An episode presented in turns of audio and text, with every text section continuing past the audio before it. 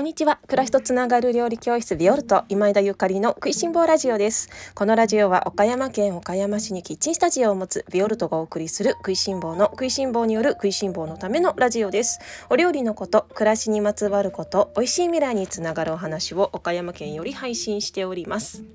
皆様おはようございます。料理家の今枝ゆかりです。本日は5月17日火曜日です。いかがお過ごしでしょうか？今日は今時エネルギーの分配方法というテーマでおしゃべりをさせていただきます。皆様いかがお過ごしでしょうか？えっと私はですねあさってからキッチンスタジオでのレッスンがスタートするのでその準備に日々あの追われています。楽しい終わり方ですね。あの久しぶりっていうかまあ皆さんとまた1ヶ月ぶり2ヶ月ぶり3ヶ月ぶりの方もいらっしゃるかなにあのお会いできるのがすごい楽しみででどんなねあの時間を過ごせるのかななんてあの料理教室をねするのに実際その当日喋ることを考えているかって言うと全く考えていなくってもちろんそのお料理教室ですからね。そのお料理を作るのにあのこんなことを説明しておきたいとかこのお野菜の扱い方みんなに伝えておかないとなみたいなざっくりとしたあの料理の道筋的なものは考えてはいるんですけれどもでもそのその合間合間っていうのかな MC 的な MC 的なそうこの前私コンサートにあのちょこっとね近所であったので 興味本位で行ってきたんですけれどもその歌手の方がねまあその歌手の方のお仕事は歌じゃないですか。でもその合間合間のインターバルで MC 的なのってありますよね。私あんまりコンサートとかそんなにたくさん行ったことがないので全ての歌手の方がおしゃべりするのかどうか知らないんですですけれどもただなんかねあの結構インターバルでおしゃべりされる方だったんですよ。ね、であの 料理教室と結構重ねちゃって私も確かにこの料理をみんなにお伝えするんだけれどもそのインターバルであったりとかそれこそ今月だったたらシューマイをね皆様にお味見していただこうと思うんだけれどもシューマイ包む間何十個包むかな？結構ね包むじゃない？ってもう無無でね包むのもつまらないので、まあ、たまにはそういう日があってもいいかもしれない。まあ私の場合みんなに心配されるので喋るんですけど黙ってると心配されるのにねあの喋りますけれどもそうそんな時になんか何を喋ろうかなとかは全然考えてないの。その時のインスピレーションとかあのみんなの表情とか、まあ、皆様からこんなあの、ね、お話を投げかけられることもあるしいろいろなんですよね。そうだから本当毎回楽しみ今日どんな話になるのかなとかどんなバイブスで一日過ごすのかなとかねワクワクしますね。あのレッスンにご参加の皆様もね感じていらっしゃると思いますけれどもやっぱりその日にいらっしゃる方ってもう本当にあのいつも違うメンバー。もちろんあのお仕事お仕事で木曜日がお休みだから木曜日しか来れませんっていう方とか日曜日しか来れませんっていう方もねいらっしゃるからあなんかよく会いますねみたいな方はいるとしてもねでも絶対全員が全く同じ全員であるっていうことってまあないんじゃないかなと思うんですよね。だから本当にちょっとずつその日の雰囲気っていうのが違ってで皆様それぞれね発してるその日のなんかエネルギーみたいのも違うしね雰囲気も天気も違うし季節も違うので本当にあのうんその日だけの時間になるのかなとねあの一期一会の時間になるのかななんて思ってるんですよね。まあ、今月はねどんな時間を過ごせるのか皆様ご参加のあのご参加楽しみにお待ちしておりますね。で今月はですね身近な発酵料理と一汁一菜というテーマで、えー、レッスンを開催させていただきます。もちろんオンラインレッスンの方も準備万端でございます。えー、オンラインレッスンの方は5月20日に更新させていただきます。オンラインチームの皆様定期購読の皆様には19日ですねにご登録のメールアドレスの方にご案内送らせていただききます。ビオルトのオンラインレッスンはいつでもどこでも何度でもご覧いただけるようなマガジン式ですのであ今月発酵料理ちょっと興味あるなみたいな。単発でもねご参加いただくことができますしそしてあのちょっとゆかりさんの話毎月ちょっと聞きたいわとかオンラインサロン入りたいわみたいなね深く学んでみたい、食いしん坊の友達欲しいみたいな方は定期購読でチームに入っていただくのがあのおすすめなのかななんて思っておりますよ。ご興味ある方ぜひビオルトのオンラインショップ覗いてみてくださいね。でそんなこんなビオルトでは料理教室ではあるんですけれども私の星好きが高じて 星好きが高じてあの星部なんていうものもあのしておりますこちら期間限定なのでもうすぐ終わるんですけれども今第2期生ですね。あのどうですかね？2期生の方。あの星部に入ってよかったですか？あのまた次ね第3期生があるのかどうか、まあ、どのタイミングかどうかはわからないんですけれどもまあ今すぐじゃないかな、まあ、ちょっと数ヶ月後なのかなとは私は思っているんですけれどもただこの今ねすごいあの星興味ある方すごい増えてますよね。先日私お友達とご飯食べた時にも全然知らない集まったあの別のね方に星の話をちょこっと投げかけたら結構なんか男性だけどなんか結構なんかいろいろ知ってていらっしゃってえー、なんか本当にあのこういう話が普通にできるようになってきてるんだなってで他の子もあなんか最近星興味ある人多いよねみたいな感じでねいやなんかすごい嬉しいですね。まあ、私自身も最近 最近学び始めた超新参者ではあるんですけれども料理教室でいろいろな方にねお会いする機会があるのでなんかみんなに聞いてるといやほんとそのまんまじゃんみたいなみたいにね思うことが多くってでハマってしまってで自分自身もその星読みヒーラーのゆうじさんに2回ね本当にあのとても幸運なことにあのセッションを受けさせてもらう機会があってでねもうそれから1年半も経つかな1年ちょっとですねもう1年ちょっとしか経ってないんだななんですけれどももうね本当にあの1年前は前世っていうかね随分うん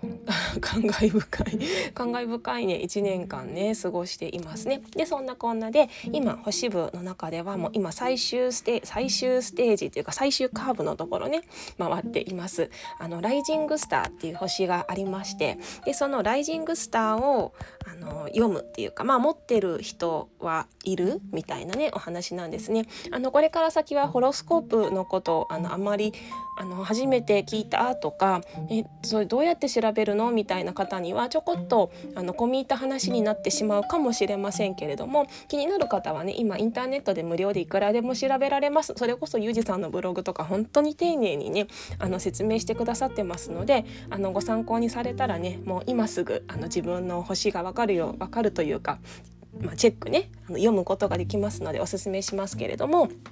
そのライジングスターっていうのは自分の生まれた時に一緒にねあの地平線にね上がろうとしていたそのあの地平線にいた星のことをライジングスターっていうそうなんですよ。自分が生まれた時にそのあた地平線のところで登ろうとしてた星いやなんかめっちゃ嬉しくないですか？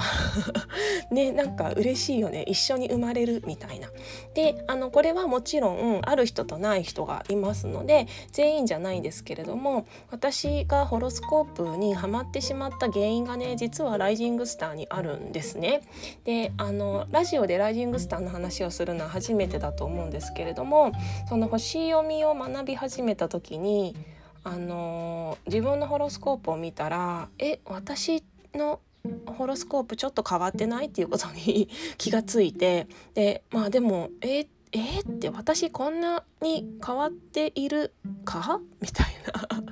でいやでもでもねこんなまあ書いてあるだけだろうぐらいにね思いながらでも読めば読むほどやっぱりちょっと変わり者っていうか普通じゃないっていうかまあ一般的じゃないんですよね。でへえもやもやもやみたいなで思っていたところにそこにあのセッションを受けさせていただいてで答え合わせ的なね形ででいやうすうす気づいてましたけれどもこういうこれ何ですかねみたいなそうですよっていう。でもうドシーンっていうかいやそうだったか。で分かっちゃいたけどちょっとととふなんていうのそれを受け止めきれないっていうか一緒にセッションを受けてくれた友人はゆかりさんがなんでそんなに落ち込んでいるのか全くわからないって言われたんですけれどもあんなにいいことしか言われてないのに全然なんかすごい落ち込んでて何なのって言われるぐらいでも私からしたら本当にねもうそこを本当金銭に触れるところだったんですよね。だから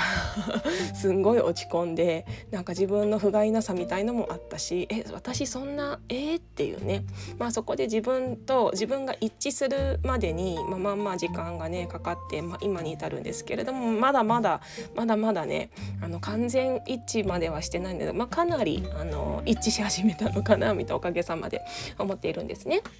でそのあのライジングスターっていう星を持っている人はその例えば金星が一緒に上がってきたりとか太陽が一緒に上がってきたり、まあ、太陽なんかほんと日の出生まれですよねかっこいいですよね日の出の時間に生まれる方太陽ライジングスターなんですけど他にもお月様だったり木星だったりね冥王星だったりいろいろあるじゃない？であの私調べでなのでねしかも全然そういう専門家でもないししかも超初心者なのでこんなことを調べたことをここで公表するのもなんなんですけれどもゆかり調べでいくとやっぱりライジングスター持ってる方ってエネルギーちょっと強いなと思っていてで強い強すぎるエネルギー肩っていうのかな ダダ漏れちゃうんですよね。でそのエネルギーがダダ漏れてしまうのってあのいいことばっかりじゃなくってやっぱりその分ねあの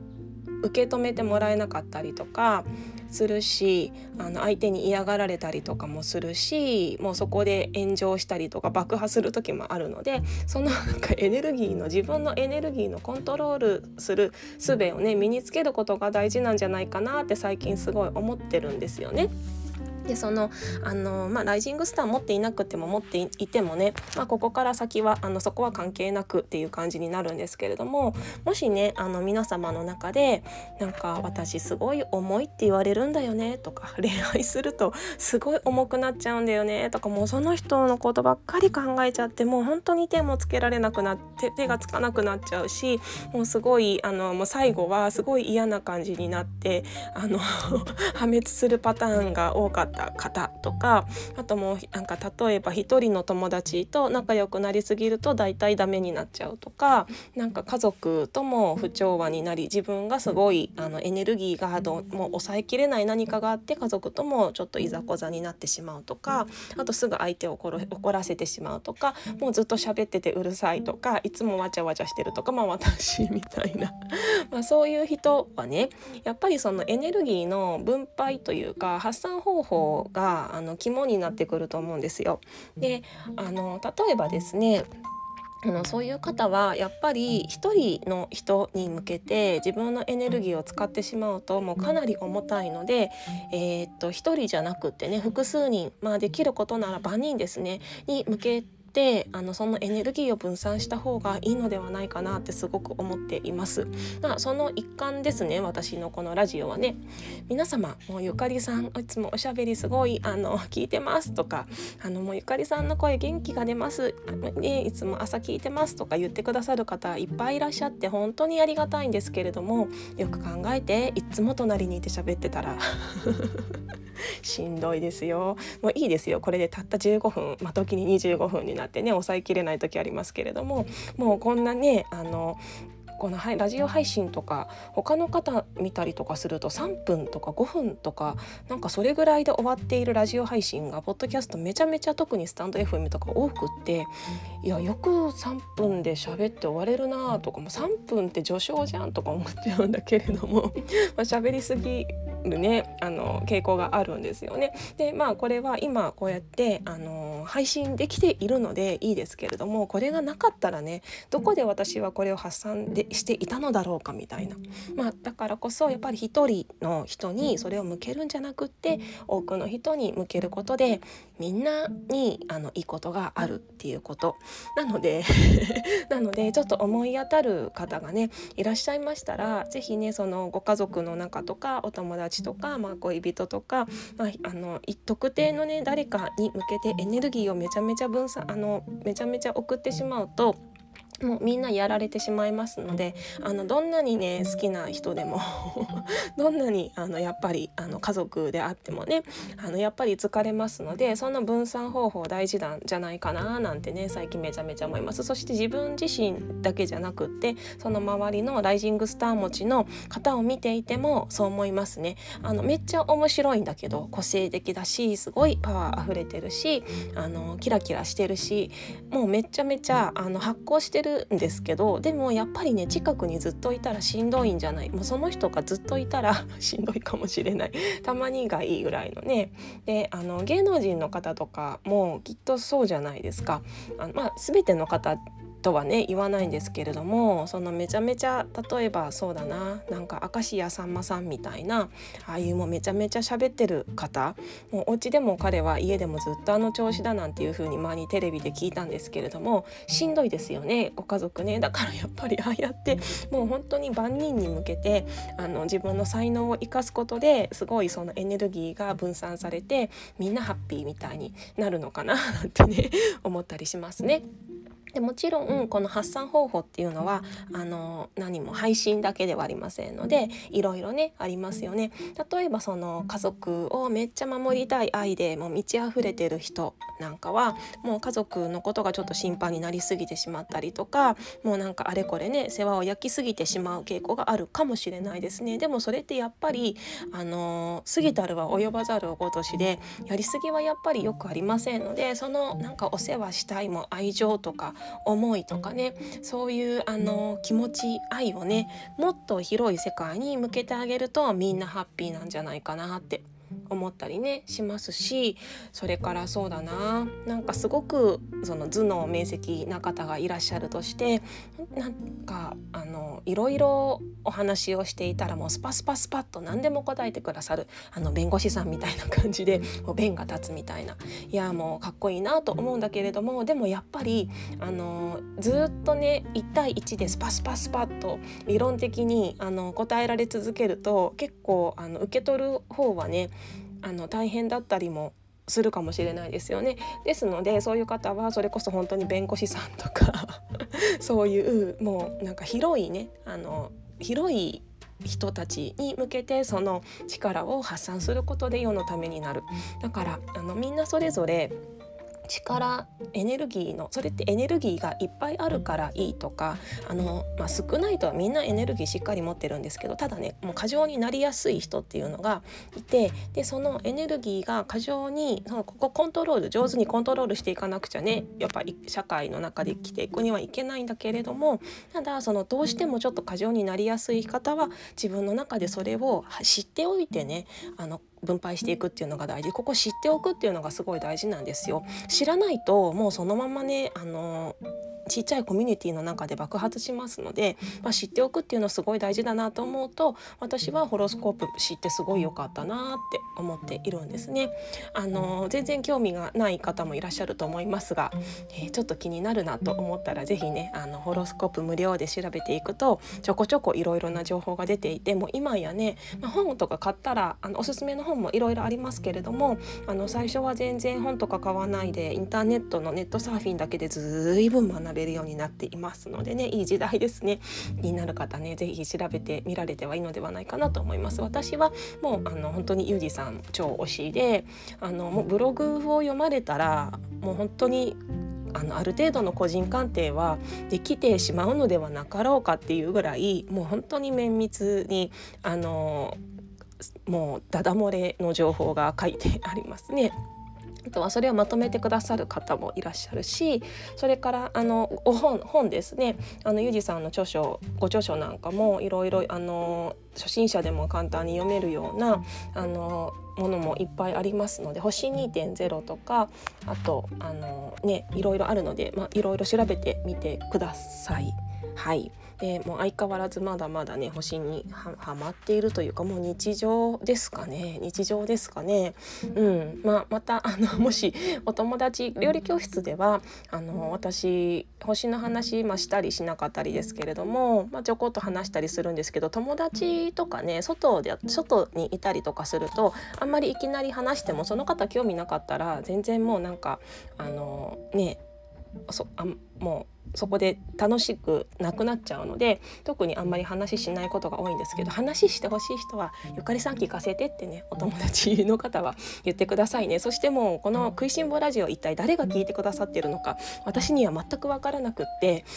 分からなくって、まああのね、オンラインチームの皆様とかキッチンスタジオの、ね、レッスンにお越しくださる皆様はあなんかみあのみんなじゃないかもしれないですけどねあの聞いてくださってる方が多いんだなみたいなイメージではあるんですがそうれ以外の方は本当に誰が聞いてくださってるか私本当にわからないのであの外に出てねゆかりさん聞いてますって言われるとめちゃくちゃ恥ずかしいんですよね。あの恥ずかしいのであの早めに 教えていただけますと嬉しいですね。あのお友達の方はぜひ早めに教えてください。そしてあの他にもね通りすがりで見つけてくださった方とか今日初めて聞いてくださった方もいらっしゃるかもしれないですけれども是非あのコメントをあのくださったりとかどこかねあの皆様の SNS 等とかでね聞いてますとかどっか書いてくださったりするとああこんなことがこんな方が聞いてくださっているんだなみたいなあのちょっと安心しますので。そうちょっと自分のねエネルギーをあのラジオやねあのオンライン上で発散しないとすることが私は世のためになりそうなので今後も発散していきたいとは思っているんですけど、まあ、とはいえどんな方が聞いてくださってるのかまあ気になるなみたいなところはあったり しますね。はい全然料理と関係ないお話を今日もさせていただきましたがあのまあこじつけますと料理っていうのは本当に食べること食べることは生きることですね。で私あのお料理をなりわいとし始めてすごく思うことがねその方がどんなものを食べてるかとかどんな料理をされているかどんなものを食べているかって生き方そのものだなってすごく思うんですよね。あの何を大切にされているのかそして自分の体や自分の心をしっかりとしっかり向き合われているかみたいなこと結構構わかるんですよね。でまあその人生のステージの中でめちゃめちゃ忙しくってもどうしてももうなんかコンビニのお惣菜ばっかりになっちゃってるみたいな方もいらっしゃるかもしれないんですけれどもでもやっぱりあのね人間死ぬまでね食べていかないと生きていけないし食べたものが心や体になりますからうんやっぱり食べることは生きることかなと思っていますね。まあそんなこんなでこうやってあのお料理もみんなにもっと上手にね自分らしいお料理を作れるようになってほしいしそして自分マスターも自分らしい料理を作るにはやっぱり自分マスターにもなってほしいなと思いますのでこの料理教室のアカウントではあるんですが これからもまたこんなね生き方暮らし方の話もあしょたまあちょこちょこさせていただけましたら幸いです。それでは今日も美味しい一日をお過ごしください。暮らしとつながる料理教室ビオルト今枝ゆかりでした。